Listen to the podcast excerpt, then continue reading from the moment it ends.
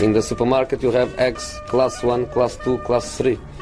And some are more expensive than others and some give you better omelets. That's the wrong information. Wrong, wrong, wrong information. I didn't say that. That's the wrong information. Do you think I'm an idiot? Wrong, wrong, wrong information. Now look at me when I talk to you. Your job is to tell the truth. That's the wrong information. Hjärtligt välkomna hälsar vi då till eh, som, den sista Sillypodden för sommarfönstret 2020. Herregud vad vi har hållit på Makoto. Alltså det är ju ett halvår väl, typ, vi har haft den. Har någonsin Sillypodden varit öppen och igång så länge som den har varit nu? Det, jag har svårt att se det. Nej, det har den ju inte varit. Eh, det är inte ens i närheten har den varit igång så här länge. Eh, det är helt sjukt. Vi har ju rivit av avsnitt värt ungefär tre säsonger på, på den här tiden. Men eh, nu har vi liksom nått vägs ände. Sen om två månader så går vi igång igen. Vi, Eh, vi konstaterar att vi skippar PL Championship-fönstret där med en vecka, eller? eh, ja, alltså vi gör ingen... Vi Jag tror- poddar inte om det i alla fall. Nej, jag tror, jag tror inte att vi, vi kommer ge det någon slags större uppmärksamhet. Eh, det kan väl om det, om det händer något speciellt. Det, det man ser är väl att typ att Ismail Azar, eh, Jack Butland där det pratats om också, det, är- där är det Liverpool som inte är helt nöjda med sin målvaktsuppställning just nu. Cantwell, Joshua King, eh, Ja, Ben det, Rama. finns, det finns några Men stycken. det finns ju en PL-podd också. Exakt. Ja. Eh, kan vi väl hålla oss till den då. Eh, en liten summering då av vad som hände i, i måndags. Vi hade, ja men förstås, eh, Partey till eh, Arsenal, vi hade Robin Olsen till Everton, Cavani till Manchester United, Douglas Costa, Choupo-Moting, Torreira, Rafinha och så vidare. Eh, och Rapinha, Rapinha också. inte minst. Eh, men ett väldigt bra, bra deadline day. Ja, det var ju flera klubbar som hade väldigt mycket de behövde göra sista dagen. Och då var det ju ett läge där vi fick flera övergångar. Eh, Bayern München var väl kanske aktivast av alla, men på något sätt också väldigt tyskt effektiva i sin ja, desperation där när de plockar in fyra stycken inom loppet av sista dygnet. Mark Rocca, Bonassar, Choupo-Moting, Douglas Costa. Bara rakt in och plötsligt plockar de positioner de behöver. Ovanligt för Bayern München att börja ja, spåra ur på det här sättet sista dygnet av ett fönster. Verkligen. Men det var väl när Thiago hade lämnat och de inte riktigt visste vad de skulle göra och inte heller hade pengar så fick det ju bli fri transfers, billiga alternativ och så vidare för att täcka upp de hål de hade i truppen. Det var väl Callum Hudson och Doy var väl på gång dit, men det vart ju inget av sen. United också, får in Alex Tejes, får in Edinson Cavani, får in under Facundo Pelistri också, uruguayanen, den unge som verkar ha någon form av vallags, alltså tanke med att han ändå ska in och konkurrera redan nu.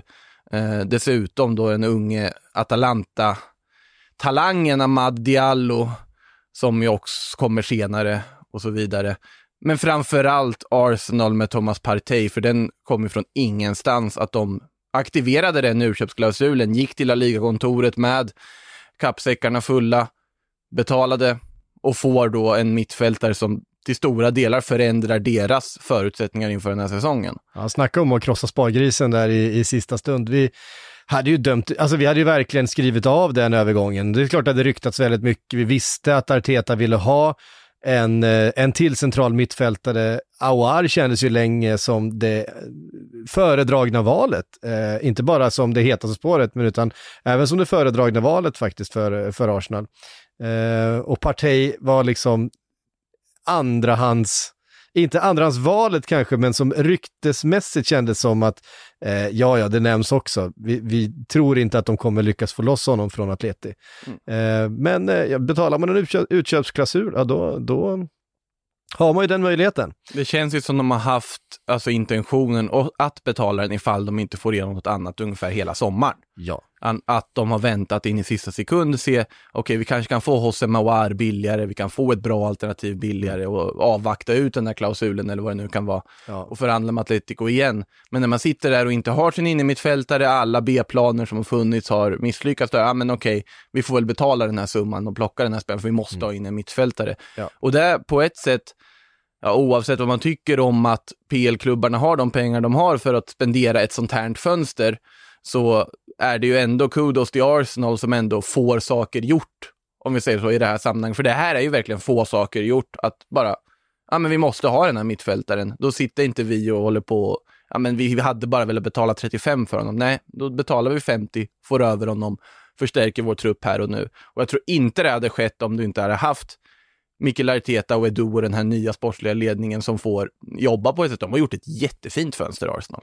Ska ju tilläggas här också. Ja, det, det är sällan man säger det om Arsenal. Det var De har länge gjort sedan ett i alla fall. jättefint fönster. Så Eh, att, eh, det har de gjort. Ja, det är imponerande att få in honom och det ger ju också en intressant sak i Spanien.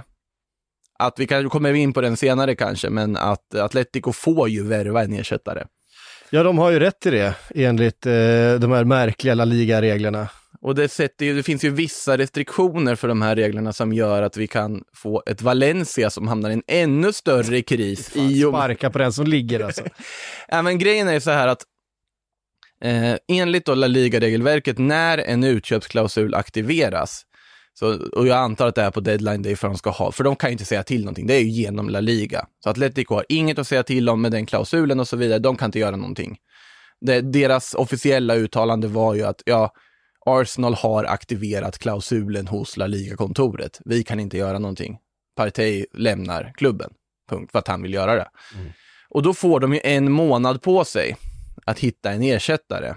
Men den ersättaren får endast värvas för 25% av den summan de fick in på Partey-försäljningen. Och då ska tilläggas att Leganes är ju, har ju rätt till 10 av den här utköpsklausulen. Mm. För att de har förhandlat in det för jättelänge sedan när de tog in Partey 2012 för någon sorts provträning först i början och då fick rättigheter till spelaren. Atletico tyckte att det här var en spännande spelare som spelar där i liksom, sydförortslaget. Kan, kan vi få testa och se hur han är? Ja men absolut, sa Leganes, men vi vill ha 50 procent av äganderättigheterna på honom fortfarande då. Fine, sa Atletico. Han eh, testas, han eh, går på lån till Almeria och Mallorca och så vidare. Och det ser ganska bra ut och sen tänker Atletico, ja men det här är en guldklimp. Ja, men vi vill köpa loss hela honom. Okej, men då vill vi ha 10% av eh, nästa försäljning. Så att eh, Leganes där då sitter ju där och är jättelyckliga nu, för de har ju fått in 5 miljoner euro från ingenstans som är helt, ja, det är jättestora pengar för dem när de åkt ner i sekunden och alltihopa utan att ha haft någon publik och allt, så att det är jättefina pengar för dem. Men det lämnar ju 45 miljoner euro till Atletico och 25 procent av det, ja, det är ju runda slängar, typ 110-115 miljoner euro. Och det innebär ju att spelare som Campania, till exempel, som har ryktats, eh, Mikkel Merino från Real Sociedad, den typen av spelare också som de har velat ha, de går inte att få. Däremot så går det att förhandla med Valencia, som, ja, de vill ju göra sig av med allt de har, av någon anledning, fast de inte värvar in någonting. Och Joffrey Kondogbia ville de gärna sälja innan fönstret stängde. Precis, den enda etablerade innermittfältare de har kvar i truppen.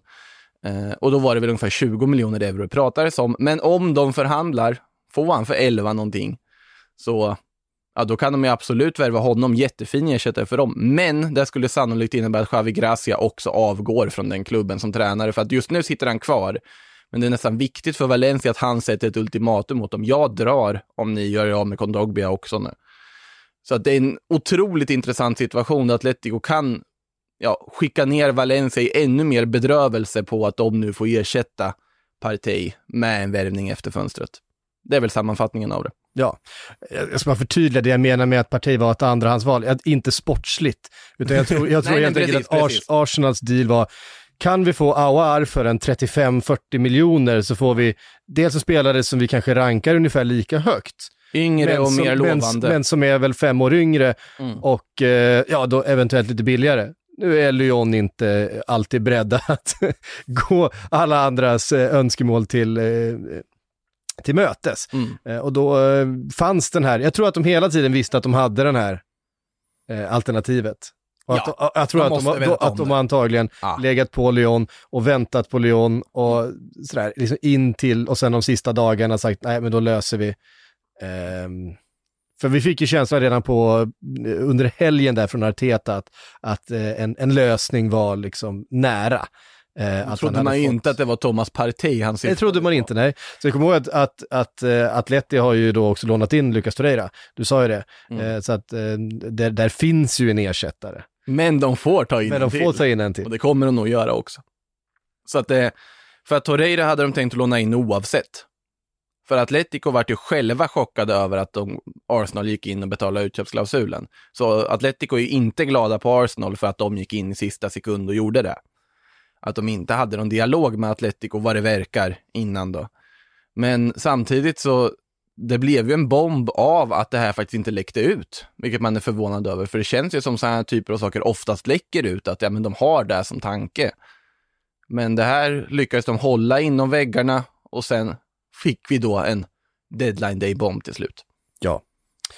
Eh, det var eh, kanske kvällens stora grej internationellt, den största affären i alla fall, men kanske ännu större för oss var ju att vi fick en, en ny Premier League-svensk i Robin Olsen som har eh, hamnat lite på eh, ja, på sniska nere i Italien, inte riktigt eh, funnits någon bra, något bra alternativ för honom, eh, är ju för bra för att sitta på en bänk. Eh, Egentligen, kan jag tycka. Eh, men nu får ju Everton verkligen in en, en riktig utmanare till eh, eh, Pickford. Pickford är ju såklart fortfarande första målvakten. Vi ska inte liksom eh, inbilla oss någonting annat, att, att han kommer kliva rakt in eller att han, även om Pickford gör ett misstag i nästa match, att han kommer vara petad om två veckor liksom, utan han kommer ju verkligen få, få liksom vänta på sin tur här.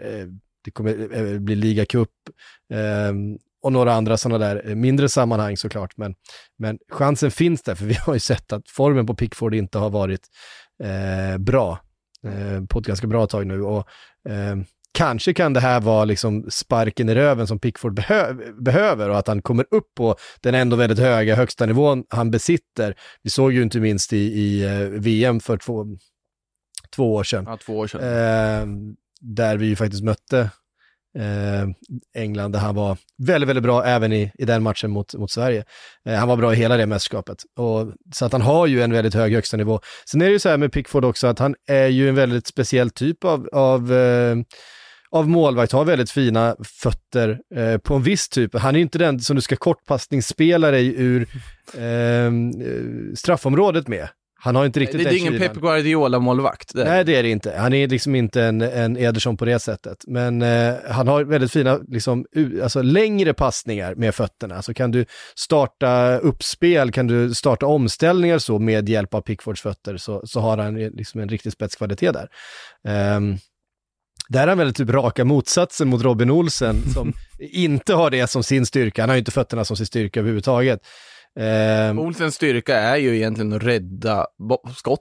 Alltså, han- det, det, det är att göra räddningar och vara målvakt, det är ju Robin Olsens styrka. ja, Han är ju väldigt duktig på att rädda skott. han tar ju det han ska ta. Exakt. Ehm, Det är en stabil mål, han gör sällan misstag. Mm. Han, han tar skott som man kan förvänta sig att han ska ta och lite därtill också. Ja. Eh, Och på det sättet en, en tvärtom mot Pickford då, som, som ofta har ett misstag i sig. Ja. Eh, de flesta matcherna har, har ett misstag i Mm. sig, men, men, har en annan eh, högsta nivå. Då. Så att, ja, det blir ju liksom två ganska olika målvakter han har att välja på där, Ancelotti, där såklart Pickford kommer vara första målvakt. Åtminstone liksom eh, fram tills han gjort för många misstag då helt vi enkelt. ska ju minnas att eh, Carlo Ancelotti är ju den som införde målvaktsrotationen i Real Madrid en gång i tiden när han tog över en stukad Iker Casillas och hade Diego Lopez i förfogande också efter att Mourinho hade mobbat Casillas i ett år.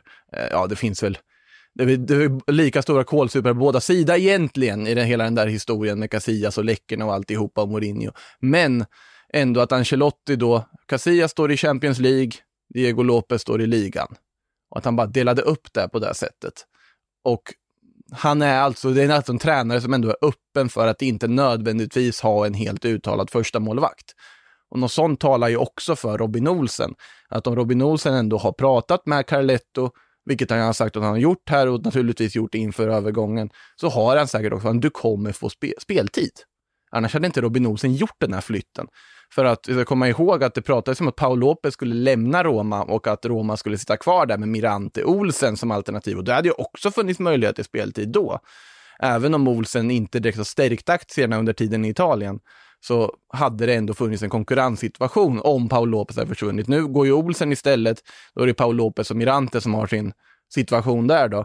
Men det finns möjligheter i speltid. Han går till en bra klubb som är på uppgång. Det är en jätterolig övergång för honom. En chans att göra det bra på träning, ta dina chanser när du får spela i cup och alltihopa så kan det bli riktigt bra det här. Så att det är bara ny miljö. Han har alltid velat spela i Premier League, bara en sån sak också. Jag tror att det kan bli jättebra. Mm. Ja, vi, vi hoppas verkligen det. Eh, Manchester United var vi inne på, de eh, värvade eh, ganska friskt sista dagen. Hur mycket bättre har de blivit? Eh, Alex Tellis är väl bra, tycker jag. Alltså de behövde ju en vänsterback har det pratats om för att eh, man litar inte riktigt på Luke Shaw. Jag, som ganska ofta har suttit där, men Luke Shaw är väl okej, det löser väl sig. Men han har ju inte heller sett så här fruktansvärt bra ut i inledningssäsongen likt resten av försvaret. Sen vet jag inte om Alex Tellis kommer att bidra med att de då blir bättre defensivt egentligen, men det är en ifall det, är, alltså det är ju en, det är en ytterback som står mer vid offensiv hörnflagga än vid defensiv. ja, slår bra inlägg, kan dribbla bra, har ett skott, liksom mångsidig som bara den. Men, ja, jag tror inte att han kommer inte ordna upp det där försvaret. Samtidigt, de ville ha en vänsterback, de behövde en vänsterback, de får en vänsterback. Bara där så är det ju en förbättring. Edinson Cavani, om man bortser från vad han kostar i agentarvoden och i lönekuvertet och hur långsiktig den här rekryteringen egentligen är, så är det ju fortfarande en värvning som förstärker Uniteds offensiv, ger dem ett alternativ, det ger dem en rutin som inte riktigt finns i den offensiva leden och en spelare som är ganska bra att ha i ett omklädningsrum också. Han är ju en ganska lugn, timid typ, Edinson Cavani, ganska blyg spelare, men samtidigt har oerhört mycket rutin, en lagspelare som alltid kämpar med laget som det primära liksom, målet. Så att jag tror att han kommer bidra med väldigt mycket. Det är en väldigt bra kortsiktig lösning de har tagit in, även om den är desperat. Så att såklart United har förstärkt sig själva under alltså deadline day. Men har de förstärkt sig själva nog för att nå upp till de mål och de krav som ändå finns på den klubben? Det ska låtas vara osagt. Mm. Sen är det väl Ismail Azar, om de faktiskt behöver den där högerytten ifall de faktiskt... Alltså jag, känslan är så här, det har varit det har varit prioriteringen under hela det här fönstret. Få in en högerytter. Ja, eller så har Jadon Sancho varit prioriteringen. Ja, nej men jag, jag är rätt över, alltså det, det fattas ju en högerytter. Alltså de har Dan James, det är ju egentligen vad de har. Nu spelar Greenwood ute till höger, det är inte hans bästa position. Mm. Eller ska de sätta ut Martial till höger, det är definitivt inte hans bästa. Eller Rashford. Ja. Det, de har inte någon, någon naturlig kvalitetsspelare där. Jag tycker att Ismail Azar är riktigt, riktigt bra. Mm. Ehm, Men förstärker han United här och nu på det sättet? jag tycker det genom att de får in en naturlig höger eh, forward eh, som gör att, att de kan spela sina Eh, bättre centrala forwards på sina centrala positioner. Att få in eh, en Greenwood i, i planen tror jag kommer vara väldigt nyttigt för dem. Eh, sen så behöver de ju rotera också, för jag tycker inte att Daniel James eh, räcker till riktigt. Eh, det, alltså, Sarri är en rejäl uppgradering på honom. Eh, det, det anser jag nog. Ehm, Problemet man sitter i här nu är ju dock att alltså om du skulle ta in en högerytter, då hade du velat låna ut Daniel James ja, fast det kommer vara så mycket matcher. Alltså det kommer, det kommer verkligen vara mycket. Oh, men alltså det är ju ändå, Daniel James är ju otroligt lovande. Det måste man ju fortfarande säga. Jag, de gånger jag har sett honom, jag, han håller kanske inte här och nu, men talangmässigt, han har vissa egenskaper som man väldigt sällan ser hos brittiska spelare. Som jag han, han rivstartade ju förra säsongen. Ja. Sen så har Där ser liksom- man ju vad han kan. Mm. Så att det hade varit väldigt tråkigt om han sitter där och har någon sorts vad ska man säga, Pedro Chirivella situation i United, liksom, att han bara kommer in och spelar ligacup ibland. Mm. Han måste få mer speltid än så. Det där Leeds-lånet hade ju inte varit dumt, som det pratades om. Det hade ju inte varit det. Nu vart det ju Rapinha istället där Ja, eh, något dyrare. Men James ville väl stanna själv och slåss för sin plats, men om Ismail Azar ska in där, då tagit in Cavani som väl ska ha någon form av speltid, han ska inte bara sitta där och vara en pappa åt resten av laget, han ska in och göra mål också. Mm. Ja, jag är lite orolig för James speltid då, men samtidigt så är inte Manchester United det är ingen välgörenhetsverksamhet heller. Nej. Så att det är ju, de måste ju ställa upp med bästa lag de kan, men jag tycker att en utlåning för James i sånt fall hade varit skön och Championship, han är ju för bra för det. Liksom. Ja, jo, eh, definitivt. Man skulle inte gå med på det till att börja med. Eh, vi, eh, vi lämnar de, eh, de brittiska öarna en liten stund och rör oss ner till Italien, för där fick vi ändå en ganska stor övergång på sista dagen, nämligen i Chiesa som lämnar Fiorentina för eh, Juventus. Eh, till såklart, alla italienska lag hatar ju när deras spelare går till Juventus, såklart. Att Chiesa var ju dömd att gå till Juventus förr eller senare. Man har ju velat ha honom hur länge som helst känns Ja, men samtidigt, han är ju liksom en Fiorentina-kille. Så att, Ja. jag tror det, det alltså som, även, om, även om det kändes liksom som, som eh, avgjort redan så måste det kännas så supportrarna. Jo, såklart. Sen får de in Callejon som ersättare och det måste jag säga är ganska bra. Eh, må- så vara en rejäl föråldring av truppen där och då, men Callejon är fortfarande en spelare som kan leverera på högsta nivå. Eh, jättefin rekrytering de ersätter med sista sekund. Alltså Chiesa, jag Vad, förstår. vad, betyder, vad betyder Chiesa in för Kulusevski till exempel? Det är ju det som ska bli spännande att se. Jag tror ju ändå Kulusevski kommer ligga före i rangordningen. Juventus ville ju föryngra och de har faktiskt lyckats föryngra ganska rejält. Måste vara att det är genom lån och köpoptioner för att de inte heller har några pengar. Men Weston McKennie, Chiesa, Kulusevski, Artur, de har ju föryngrat. Stom, alltså mittfältet och anfallet har de ju föryngrat. Och blivit av med spelare som Douglas Costa till exempel, som de vill bli av med. Och Pjanic. Just det, Pjanic också ja. Så att jag tycker ändå de har gjort ett bra fönster, måste jag säga, Juventus. Sett till förutsättningarna de har gjort ett jättebra fönster. Måste vara lite överraskande fönster. Weston McKennie såg ju inte jag komma för överhuvudtaget, för jag tycker inte han håller nivån för att spela för Juventus egentligen. Men en lovande spelare. Sen hade man väl kanske velat ha dit ja, typ Sandro Tonali som hamnade i Milan eller eller Aouar. Han, han, han skulle ju bara till Milan. Ja, det blev ju så till slut och det är ju en otrolig statement av Milan att få in Sandro Tonali överhuvudtaget och att, Men menar, han ville ju själv spela. Jo jag vet att han själv ville spela för Milan, jo men det säger folk, men det, Ja. han skulle inte gått till Milan för två år sedan. Även om han bara hade velat spela för Milan. Tror inte Låt, låt, låt mig ha, jag. Låt mig ha den här. ja, men, eh, alltså för Milan har ju ändå någonting positivt på gång. Det finns ändå positiva vinnare som blåser i Milan. Mm. Och hur mycket de har med Zlatan Ibrahimovics intåg i det omklädningsrummet eller liksom i truppen ska låtas vara osagt och hur långsiktiga de positiva vinnarna kommer vara vet man inte med Pioli vid rodret nej. och med Zlatans ålder i åtanke. Men samtidigt så är det någonting positivt som sker där. Det känns ändå som det finns, det finns mycket ungt att jobba med. Du prickar på ganska många av värvningarna från förra sommaren. Ismail Benazer är väl det bästa exemplet på en klockren värvning. Som verkligen bara ökat i värde när han varit i Milan här nu under säsongen. Inget lätt mittfält för Tonali att slå sig in i där med Kessie och eh, Benazer på de två ja, pivot, vattenbärarrollerna där.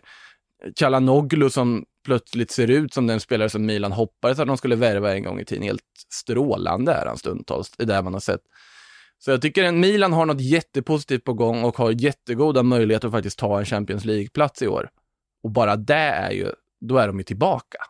Man hoppas verkligen. att de kan Alltså, det- hålla sig där. Det är ju det steget som de måste börja med De att ta. måste ta det här steget. Den här säsongen måste de verkligen ta det steget, för annars riskerar de att hamna i ytterligare några år av ombyggnation som inte leder någon vart. Det är nu, Zlatan är ju här för att de ska ta sig tillbaka till CL nu, känns det som. Ja. Så att man hoppas ju att de löser det, för då får de helt andra förutsättningar att jobba med. Ja men det är ju det, det, det är verkligen som man uppgraderar sig på tv-spel eller något sånt där. Det det, du ska in i Champions League och då, då får du en ny platta att stå på liksom. eh, och från den plattan kan du liksom ta nästa kliv, eller åtminstone Ja. börja bygga för Steg att för eh, ta, ta nästa kliv. Men eh, Juventus och Chiesa. Eh, jag tror att han kommer att eh, konkurrera, han kommer spela, han kommer att vara del av Juventus planer på alla sätt och vis. Men jag tror ändå att Kulusevski fortfarande kommer att få väldigt mycket speltid. Så jag tror inte att han ska oroa sig allt för mycket, för även i Serie A så kommer ju säsongen vara lång, krokig och mycket matcher och krav på mycket rotation för att det ska gå ihop. Eh, från eh, Italien upp till Tyskland. Där händer det lite grejer i Bayern München, vi nämnde det tidigare. Eh, Choupo-Moting. Det är så Eh, vackert. Ja, men det är fint. Vi, vi pratade om det en hel del i, i Ja. studion i måndags. Ehm, och det är klart att man ska inte ägna för många minuter åt en spelare som kommer göra sju starter eller något sånt där den kommande säsongen och sen eh, gå på, gå på free transfer någon annanstans. Ehm, Men det är ju just det att han, att han har den här mycket speciella egenskapen av att vara en, en, en forward med självinsikt och ödmjukhet. Ja, och som aldrig kostar en transfersumma. Kostar inga transfersummor, kostar inte så jättemycket lön heller. Han har insett att om jag ska kunna ha den här karriären och ha det här sättet att ta mig runt bland, bland klubbar i Europa, då kan jag liksom inte sitta och, och, och, bråka. Om jag ska ha den här positionen som han liksom vet att han, att han i så fall kommer ha, jag kommer vara det sista alternativet kanske. Jag, jag, jag ska fungera i den här gruppen.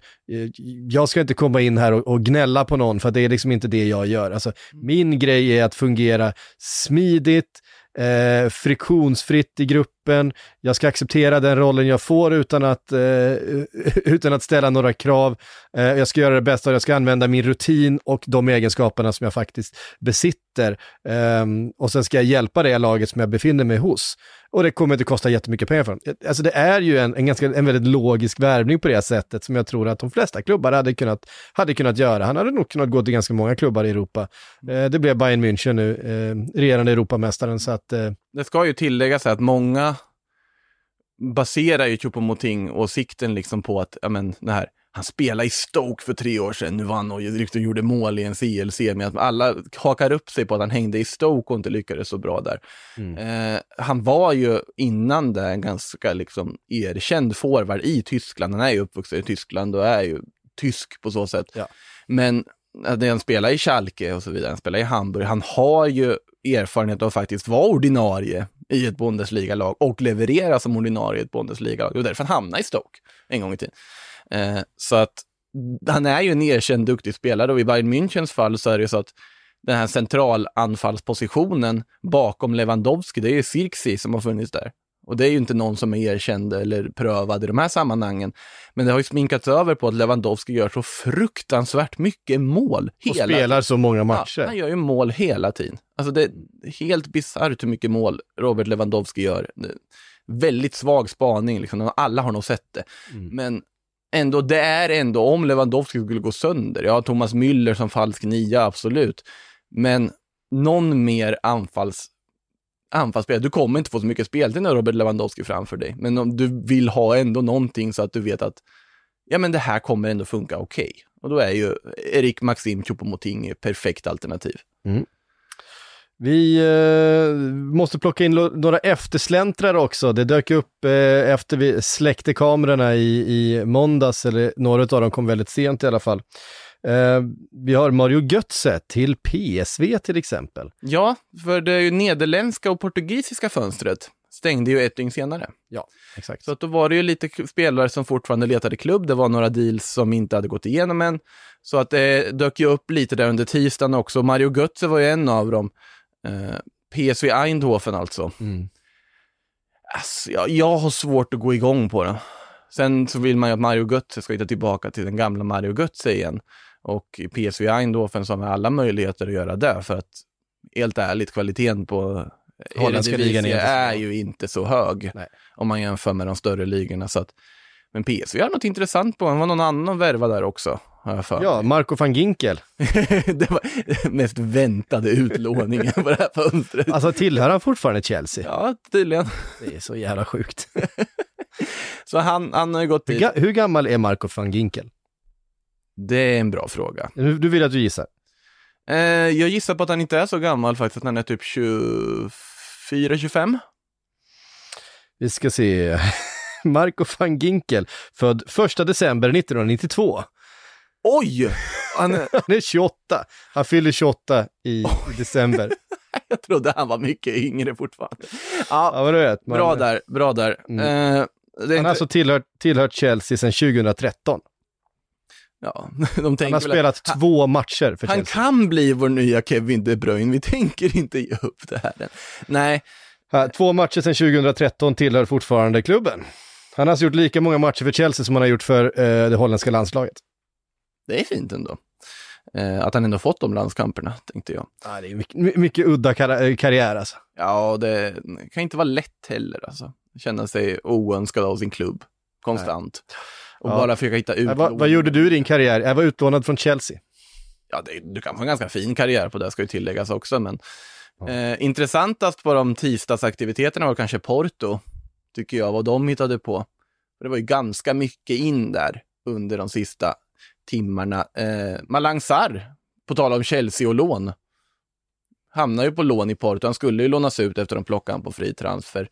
Känns spontant som en bra värvning för att spela med, med Peppe där i försvaret. Det finns väl ingen bättre att lära sig försvarsspel från än Peppe, säger jag. Eh, Felipe Andersson dök ju upp där också i Porto. Till exempel det sista här nu precis innan deadline och han hade ju hamnat helt i frysboxen i West Ham och bra läge för honom att få igång karriären där så att Porto har gjort ett väldigt, väldigt aktivt sista liksom. Ja. Jag, jag, jag, jag kommer till Porto, men helt plötsligt såg jag vad Marco van Ginkel egentligen heter i förnamn. Heter han inte Marco? Alltså håll i dig nu, nej han heter inte Marco. Det är hans, eh, eh, hans Artistnamn. artistnamn. Han heter Wulfert Cornelius.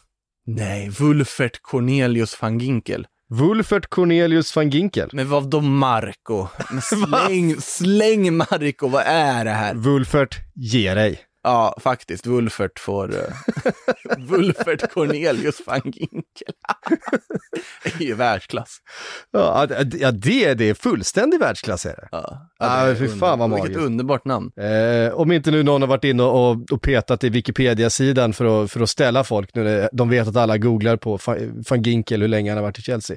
Det är Eh, som Djurgårdens eh, nederländska Sheila van den Bulk. Hon har ju också, Sheila är ju också artistnamn och har en jättelångt förnamn där, Mikaela Wilhelmina eller vad det nu är för någonting. Så att det, det står ju alltid på svensk fotboll där det dyker upp ett jättelångt namn, egentligen är det ju bara Sheila. ja. Så det, det är väl någon sån här nederländsk grej, ungefär som taiwaneser brukar ta västerländska namn, så här artistnamn. Och det behöver inte nödvändigtvis vara baserat på deras liksom, riktiga kinesiska namn eller taiwanesiska namn, utan de, de tar något sorts västerländskt artistnamn, så det finns massa roliga. Jag kan ta på, ja, men det här är min favorit baseballspelare, så jag ska heta som honom, så någon som heter kallas Pedro. Liksom. Det är väl som brassar gör. Ja, He- faktiskt. Hela, hela tiden. Ja. Ja. Men det sker även i andra kulturer, är det värt att poängtera. Men vi var i Porto. Ja, Ehm, och ehm, nej men som sagt, vi hade ju, um, det kommer helt av mig, Curtis Jones till exempel som, eh, han har inte hamnat i Porto väl? eh, nej han har, jo, Curtis Jones. Nej inte Curtis, Gr- Mirko Grujic. Ja, men Mar- Marco, Marco, Grujic, precis. Grujic. Men vad, vad har jag missat nu? Nej, det är jag som är ute och. Hade varit en kul utlåning i och för sig. cy- cyklar i huvudet. Eh, Grujic hamnade ju i Porto, ja, så de blev ju av med honom till slut på ett lån Ja, där. nej, men det, det, det kom ju fram där också på kvällen att de hade ju slut på, på platser. Alltså de var tvungna att fylla ut truppplatserna med homegrown. Så att det stod mellan eh, Grujic eller Shakiri. Så hade han inte fått den här utlåningen så hade han heller inte fått spela med A-laget med eh, Ah. Liverpool utan han hade fått spe- spendera säsongen i U23-laget. Eh, och det hade ju varit... Det här var, de, de hade nog helst velat sälja honom Mm. eh, och få in en slant. Ehm, vilket ju var på gång till Tyskland. Eh, eller liksom få en utlåning med en bättre, bättre förutsättning med, med köpoptioner och med färdigförhandlade liksom, eh, eh, paket på, på olika sätt. Men de lyckades inte lösa det. Det var ehm, eh, Werder Bremen tror jag, eh, som de förhandlade Mm. in liksom i, i slutskedet med, men som, som sket sig. Eh, och då fick det helt enkelt bli så här eh, med, med Porto. Och det kan säkert bli bra. Det är ju fortfarande en... Alltså det är en spelare som, han har liksom spelat hela säsongen med Hertha Berlin och varit en av deras bättre spelare. Han har inte hunnit fylla 28 än va? Eh, nej, det kan han inte ha gjort. Fan Ginkel har fällt det. Grujic är ju lite samma skrot och korn. Ja, precis. När kom eh, Grujic värvade 2016 tror jag, men då var han väldigt ung. Då hade han gjort någon säsong bara i, eh, Ja. i serbiska ligan. Ja, Eh, så att han, men han är väl 25 då, vi säger det. något sånt. Han, det är ju ganska talande egentligen, tycker jag, den här Grujic-situationen för en tendens man sett hos alla toppklubbar i princip i Premier League, och att man har värvat ganska mycket ändå. Du har värvat in en hel del spelare, men hur många har egentligen lämnat? Och vad Nej, är det för typ av sätt de lämnar på? Liksom hälften är ju lån, för man märker att det är ju de rika klubbarna som har råd att investera. Mm. Men de mindre klubbarna, de har inte råd att investera. De får nöja sig med att låna in spelare och så vidare. De har inte råd att köpa loss bänkspelarna från de storklubbarna. Så storklubbarna sitter ju på trupper de knappt kan hantera just nu. Ja. Nej, och Liverpool hade såklart velat sälja både Grujic och Shakiri och Harry Wilson. Ja. Eh, och försökte ju för, sälja alla de här. Mm. Eh, och, och, och lyckades inte. Alltså man sitter på trupper som det kommer och det kommer komma tillbaka och bita dem. Alltså förr eller senare att de har så stora trupper. Man kan prata om att ja, det är en lång säsong och det behövs breda trupper hur mycket som helst. Inte Nu hur pratar- breda trupper som helst. Nej, nu pratar vi att de får inte plats i Sportbladets liga-bibel. Nej. Och det var det på flera trupper då, innan massa andra värvningar kom in. Både United, Arsenal, Liverpool, när man satt och jobbade med den. Bara, men får inte plats med alla spelare. Just det, Chris Smalling är kvar, just det. Nu har han gått, men Ja, Marcos. Rojo är kvar. Mm. Här, det är massa spelare, Chelsea sitter ju också, de blev inte av med Emerson, de blev inte av med Marcos Alonso. Och det, det här är också spelare som är för bra för att men vi, vi löser det med att skicka på lån till Brentford. Nej, det går inte att göra det med den typen av spelare. Blev de av med någon av Tomori eller Rydiger? Nej. Nej, båda två är kvar. Tomori blev kvar, Rydiger blev kvar. Ja. Ja, Ruben Loftus-Cheek gick ju till Fulham Mm, på lån. precis. Så där på mittfältet så lyckades man ju ändå på något sätt. Och Ross Barkley till Aston Villa, så där lyckades man ändå få. Men försvarsleden ser vi ju massa klubbar som inte blivit av med sina spelare för de har inte lyckats få igenom de här låneaffärerna eller försäljningarna. En otro... Det är väl lite därför man också sett att spe... klubbar som Real och Barcelona med ekonomiska bekymmer gett bort spelare Mm. för att inte sitta på allt för breda trupper. Så att det där är ju intressant att se vad som händer nästa fönster, när vi, eller januarifönstret, när vi har klubbar som har 32 spelare i truppen, registrerat 25 av dem till CL, fortfarande vill värva nytt. Vad Jag ska händer? säga det att vi sitter i nya, ny, nya Är poddstudion. det första Och, podden vi spelar in här? ja, och eh, bara därför så är det någon som börjar borra i väggen. Ja, det lovande start för det här, den här poddstudion. Ja, det Man det är byggs- ljudisolerad. Ja, det byggs om på många håll. Men Du har en, en- en- otroligt liksom häftiga så här, touchscreen-grejer och fick så här, otroligt high-tech. Men ljudisolering, det hade man glömt att ordna. Ja, det finns en väldigt, väldigt bra ljudisolering, men, eh, men det är svårt att värjas mot en borrmaskin i väggen. Ja, det är i och för sig sant. Mm. Det är fascinerande tycker jag det här med, vet inte, du som bor ute, i, ute på vischan höll jag på att kalla det, vet jag inte vad man ska kalla det, men alltså du bor i ett hus och har altanplats och bygga och allt. Det stämmer. Du, du vet ju inte det här med att ha folk som borrar, alltså i Varför, varför tror du jag flyttade? Ah, det är borrarna. Eh, jag kan säga så här, att det slutade med att jag var uppe och, hade en diskussion med en granne, vilket jag ganska ofta hade på slutet där före vi eh, bestämde oss för att flytta till hus. Var det du som hade borrat eller grannen? Nej, det var inte jag. Jag tror inte det var en borrmaskin den gången heller, det var någon, någonting annat. Varpå den här grannen helt plötsligt tröttnade på mig och sa, men om du inte klarar av att bo med grannar så får du fan flytta till ett hus. Och sa, ja. Och då var det liksom som att det bara trillade ner en polett. Ja, det, det, det är ju faktiskt mig det är fel på. Så att eh, det, det var precis vad jag gjorde. Nej, men för jag Så blir så alltid, alltid fascinerad över tider som folk borrar och hur många som sitter och liksom håller på med hemmaprojekt och bygger om och sånt där. Alltså hela tiden, det kan vara någon gång i veckan. Bara så här. Det kan jag ju för sig respektera att folk Ja, hemmaprojekt gillar ju du, det var därför jag frågade var du som borrar eller inte. Det Ja. fascinerande hur ofta borrmaskiner kan gå igång i lägenhetshus, oavsett var man bor. Ehm, vi, som sagt, vi gick igenom några av de här eftersläntrarna. Uh, säga någonting om, om Premier League och Championship, för att där är ju fönstret öppet en vecka till. Mm. Ehm, man kan alltså inte värva mellan Premier League-klubbar, men Premier League och de lägre engelska divisionerna har fortfarande möjlighet att utbyta spelare. Precis, och det är ju för att eh, typ en klubb som Sunderland ska kunna låna in 10 pers precis innan deadline. När de Så- inte har hanterat sin liksom. Så att är man, är man eh, en toppklubb i Championship, då kan man ju vända sig till, en, eh, till Chelsea till exempel och säga att den där Tomori, han är en rätt eh, spännande mittback.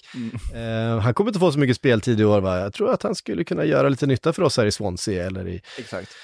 eh, någon annanstans. William Saliba har det ju pratat väldigt mycket om att det kan bli en Championship-utlåning för honom. För att det var ju prat om Saint igen, att han skulle lånas ut igen dit nu när han inte fått någon speltid i Arsenal. Men den dealen kraschade ju på deadline day. De hann inte få i ordning papperna så det blev ju inte Saint igen. Så Saliba Nej. sitter ju där nu. Och det sägs i alla fall i brittisk press då att han de funderar på att kanske ge honom lite engelsk erfarenhet i Championship och skicka han till typ jag vet inte vilken klubb det skulle vara, men ja, Watford, Bournemouth behöver väl en ny mittback efter att Ake har försvunnit till exempel. Ja, verkligen. Ehm, nej, men det, det finns några rykten som faktiskt lever. Uh, Joe Rodon från Swansea då till Spurs. Mm. För det kan även gå åt andra hållet ska ju tilläggas att duktiga Championship-spelare Ja. kan fortfarande vara aktuella för PL. Ismail Azar nämnde vi. Nu kom det uppgifter i veckan om att Liverpool eh, tittar på Jack Butland. Ehm, Det hade ju inte varit så dumt tror jag. Eh, alltså med tanke på att Alisson Ja. kommer, du, du spelar alltså just nu med Kelly här som reservmålvakt. Och händer någonting med, med Adrian så, ja, Adrian. Eh, Adrian! Adrian! Ja, det var flopp det. Eh. Eh, Så, så att, eh, ja, varför inte, men så, det är ju rätt kortsiktigt, så står du där efter sex veckor och så är Alisson tillbaks och sen så har du både Adrian och Jack Butland eh, som båda två sitter på okej Premier League-löner då. Mm. Ehm, Vad har Adrian? Han kan inte varit allt för dyr. nej, jag tror inte, jag tror inte, han är, jag tror inte, jag tror inte Jack Butland hade varit så dyr heller om jag ska vara riktigt ärlig, men, men ändå liksom, det är ett väldigt kortsiktigt. Men så har vi sett att Alisson är skadebenägen. Eh, missade en del matcher förra säsongen, eh, har redan missat en del matcher den här säsongen.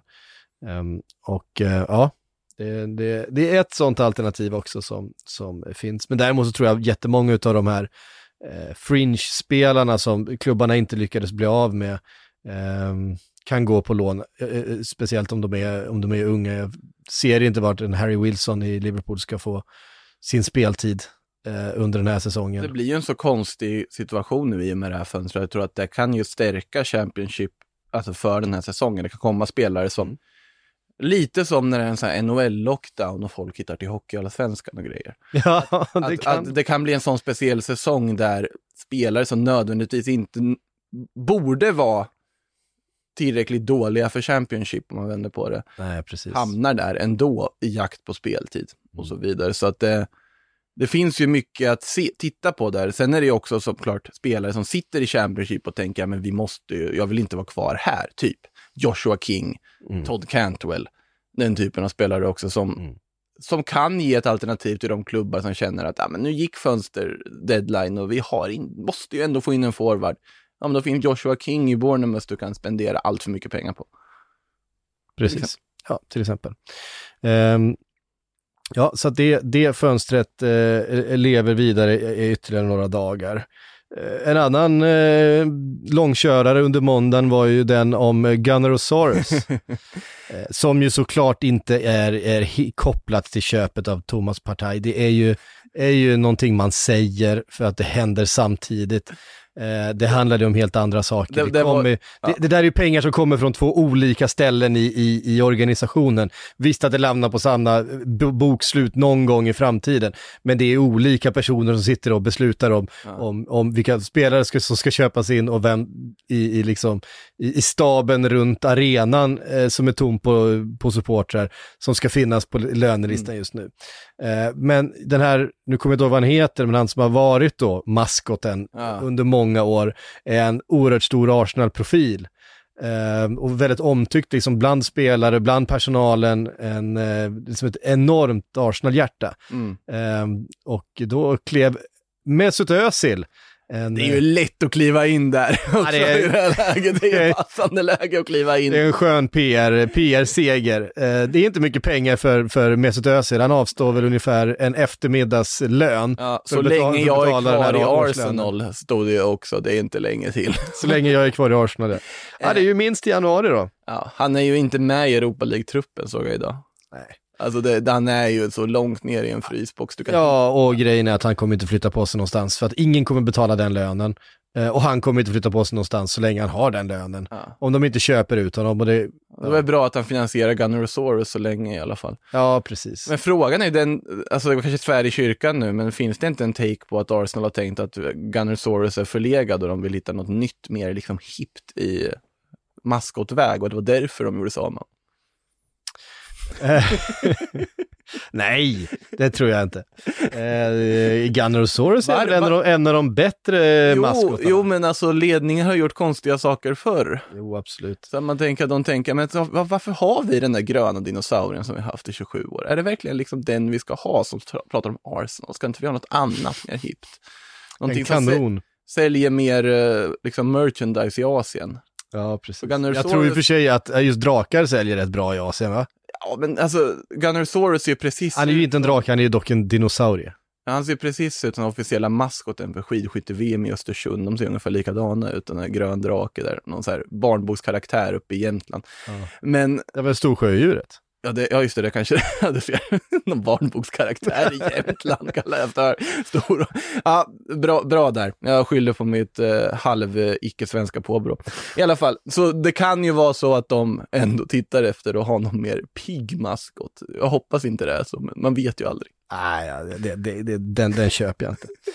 Eh, vi har några free agents också före vi eh, rundar av här. De får man ju vi... värva fortfarande. Vad sa du? De får man ju värva fortfarande. är Valencia sista hopp. Alltså kan de få in hela det här gänget så eh, kan de säkert eh, komma sist Vilka var det jag skrev upp mejlet till nu? igen. Eh, Mandzukic, Au, det är, man ju, det är ju en, det vill alla lag ha in. alltså Spurs. Istället för att gå på Joe Rondon, ring Mandzukic. Ja, men nu, nu, nu blandar inte du ihop Joe Rondon med... Nej, inte, in, nej, inte Rondon, utan Rodon. Ja, men Mandzukic och Rodon är ju... Nej, Rodon är ju, är ju försvarare. Exakt. Ehm, De har ju plockat in Carlos Vinicius vet inte, jag, jag, jag blandar ihop dem.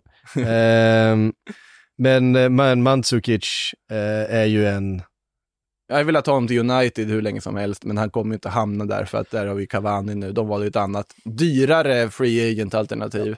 ja men han är väl fortfarande en spelare liksom. Mm. Om vi jämför med resten av den här listan, vad det är jag.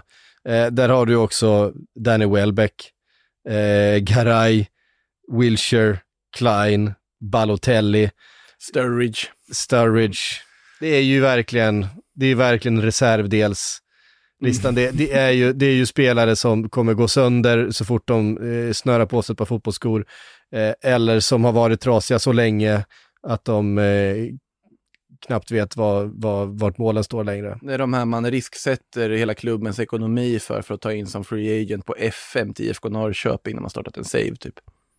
Det är liksom den nivån av spelare. Förutom Mandzukic som jag fortfarande menar är eh, otroligt nyttig för alla klubbar. Men i övrigt så är det ju, det, det är ju inga pigga namn. Eh, kan man inte säga nej. Nej. Det kan man inte säga. Fan, det är, lite, det är ju sorgligt med Daniel Sturridge, tycker jag. Som Liverpool, som Liverpool-supporter så har man ju verkligen fått se honom från sin bästa sida. Vilket, vilket geni till, till anfallsspelare det är i sina bästa Han var stunder. ja.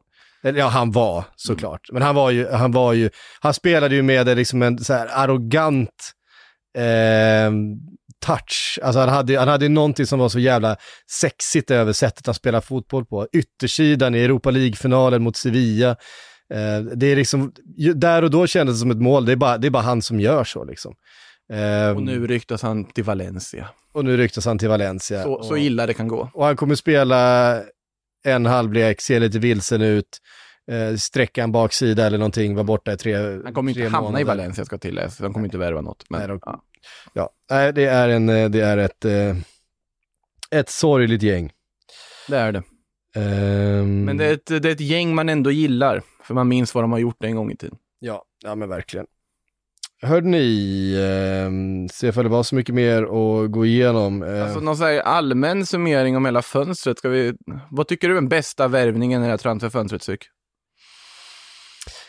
eh, Jag slänger på det här utan förberedelse, men ja, alltså det är ju för tidigt och eh, det är så här, jag kom tillbaks med mig om en månad, eh, eller om tio månader, eller om tre år, ja, eller... men det är ju fusk. Eh, ja, precis. Ehm, det beror på vilket tidsperspektiv man ska ha, men det är klart att en Kai Havertz till, eh, till Chelsea Mm. definitivt skulle kunna vara den bästa värvningen om vi tittar tillbaks om några år. Ja. Men då, då det, om några år, då tittar vi säkert på en en Tonali till, till Milan kanske, som Ja. kan vara startskottet för hela deras återtåg Mm. till, på väg tillbaks till, till, till toppen. Det är svårt att säga. Vem vet hur bra Jude Bellingham blir i Dortmund till exempel. Ja, e- exakt. Det, det, det, det är omöjligt att säga. Men om vi ska titta nu på, på kort sikt, vem som går in och, och, och förstärker någonting eller som Mm. gör någonting. Um, är det är ju svårt att ehm, det, är, det är svårt att bortse från uh, Thiago Alcantara. Faktiskt. Det är ju det. Eh, för att eh, han kommer till ett redan väldigt, väldigt bra lag, men kommer ändå liksom erbjuda någonting annat och med en potential att göra det här laget ännu bättre. Mm. Eh, för många har gjort, ja, Partey skulle också kunna är va- vara den, vara där, den alltså. spelaren faktiskt. Eh, kanske ännu mer ändå. Tror jag, tror jag säger Partey gör den då. ändå. Ja, Jag säger ju att om man tittar på allt från kvalitet till pris, till behov, till liksom läge, till trupp, allt, så tycker jag ändå att Thiago är den bästa värvningen som gjorts det här fönstret. Alltså, alltså det är en spelare som, till att börja med, ja han har kommit lite till åren, men fortfarande så är det ett reapris Liverpool får honom för. Det är en spelare som väljer Liverpool för att han själv är hungrig att utveckla sig själv vidare, att ta sig själv till nästa kliv, att fortsätta växa på ett sätt som han har gjort under alla de här åren i Barcelona och Bayern München och som har varit underskattad under alla de här åren i Barcelona och Bayern München. Ja, det är ju vad Rafinha hade varit om inte Rafinha hade haft skadeproblem på något sätt. Mm. Och för övrigt måste vi nämnas att Rafinha bytt namn också när han gått till PSG. Han heter Rafael nu på tröjan. Otro- Jaha. Otroligt fascinerande. Åh, Men okej. i alla fall. Nej, Thiago tycker jag är den bästa värvningen här fönstret. Sen kan det visa att han bara kommer vara skadad och det blir skit av det. Ja. Men Och så finns det ju såna grejer som att, jag menar en Gareth Bale liksom. Komma tillbaka till, till Spurs, vad det kan få, säg att han kommer igång och börjar leverera, vad kan det få för betydelse för den klubben överhuvudtaget? att det bara Alltså, blir ett lån och han kommer tillbaka till Real Madrid om ett år. han, kommer, han kommer aldrig mer spela fotboll för Real Madrid, det kan vi väl vara överens om. Kom, kom ihåg dock att det är ett lån. Jo, det är ett lån. Men, eh, men, men vad det kan betyda för hela den, den klubben och supportrarna och för, Mm. eh, ja, men för hela stämningen runt det laget. Liksom. Ja. Eh, det finns många aspekter i det här. Alltså, fotboll ska ju vara glädje och när det är någonting han, kan ta till det här laget så är det ju glädje. ja, om man hittar den igen själv. Det är ju det som är första steget kanske. Så där har ni det. Silly sommarfönstret 2020. Herregud, det liknade ingenting som vi någonsin har sett tidigare. Det tog aldrig slut trodde man, men nu är det Och det faktiskt hände så mycket trots att vi sa att det inte skulle hända någonting på grund av alla Ja. liksom, ekonomiska problem. Men sen var det ju i Premier League det mest hände. Ja. Medan de andra klubbarna, där har man ju tydligt sett. Barcelona är ju väldigt värt att notera. Det är ju ganska talande för det spanska fönstret. De ville ha Depay, de ville ha Eric Garcia. De hade inga pengar och det slutar med att de annonserar att de har 8 miljarder i eh, skulder dagen efter istället. Mm. Efter att ändå ha kastat bort och gett bort Rafinha, lånat ut Todibo sista dagen av fönstret. Tyvärr är ju känslan med, med Barcelona att jag tror inte att de har nått botten än. Det tror inte jag heller de har gjort. Eh, och då, ska man, då är de rätt långt ner De är Eh, rätt långt ner. just nu. Inte i någon slags internationellt jämförelsemått mätt. De är fortfarande en, en enorm superklubb eh, med fantastiska spelare och en, och en eh, Lionel Messi. Men Framförallt en Ansu Fati, 17 år, som ser helt magisk ut här i början av säsongen. Ja. Eh, men stackaren, 17-åringen, och ha sån press på sig just nu som han har ändå. Men samtidigt så det verkar ju som att de har sin ersättare till Messi redan i klubben. eh, ja, precis. Det verkar så i alla fall. Eh, Sillypodden tackar för sig för den här säsongen. Men Men, Då ska ni veta att eh, om bara ett par veckor efter det här landslagsuppehållet så startar vi en helt ny fotbollspodd. Håll i, håll i hatten, det här, det här är stora grejer. inte i Sillypodd-flödet. Inte i Sillypoddsflödet, där vi har gjort, lagt många olika eh, fotbollspoddar genom åren. poddar genom åren, utan en helt, en helt ny fotbollspodd. Den kommer finnas exklusivt bara på Aftonbladet. Och den kommer vara för er med Aftonbladet Plus. Jag säger det redan nu. Men det kommer vara hela Sportbladets fotbollsredaktion. Vi kommer varje torsdag morgon eh, spela in för att summera det som har hänt i veckan. Vi kommer prata upp helgen som är på gång. Eh, så räkna med alla de namnen som ni, som ni känner, plus några till. Ehm, så kommer en helt ny produkt varje vecka, hela säsongen. Har vi något namn på den? Från Aftonbladet Plus. Nej, vi har inget namn på den än. Eh, Jag har inte kommit så långt, så att har ni bra förslag på, på namn till eh, den här nya fotbollspodden så, så eh, kom gärna med den. Eh, eh, det, det är fritt fram, ni, ni vet vart ni hittar mig. Jag finns på, på Twitter och på mail och eh, allt möjligt. Bara ös på med namn. Eh, eh, en shout-out till den som kommer på det bästa namnet, det som vi sen väljer kan vi väl i alla fall utlova. Det tycker jag vi utlovar. Eh, men det ska bli spännande att dra igång i alla fall. För det blir, eh, det blir någonting nytt och då kommer vi bevaka alla ligorna. Det kommer inte bara vara Premier League och det kommer inte bara vara Silly och det kommer inte bara vara Champions League. Utan vi, du kommer vara med och prata eh, La Liga, vi kommer ha Serie A med och såklart så blir det mycket Europaspel också de veckorna när eh, det är Champions League. Eh, och så vidare. Så det, det ser jag fram emot. Det låter väldigt kul, tycker Mm. jag också. Yes. Hörde ni, eh, nu tackar vi för Sillypodden för eh, den här säsongen. På återhörande.